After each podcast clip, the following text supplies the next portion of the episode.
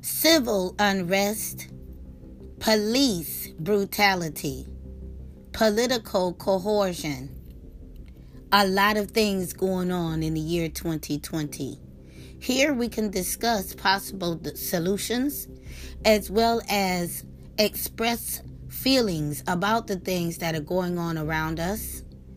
And let us start a new program, the PTAST program, where we can request as taxpayers for our police departments to not be defunded, but to be funded for further sensitivity and diversion training.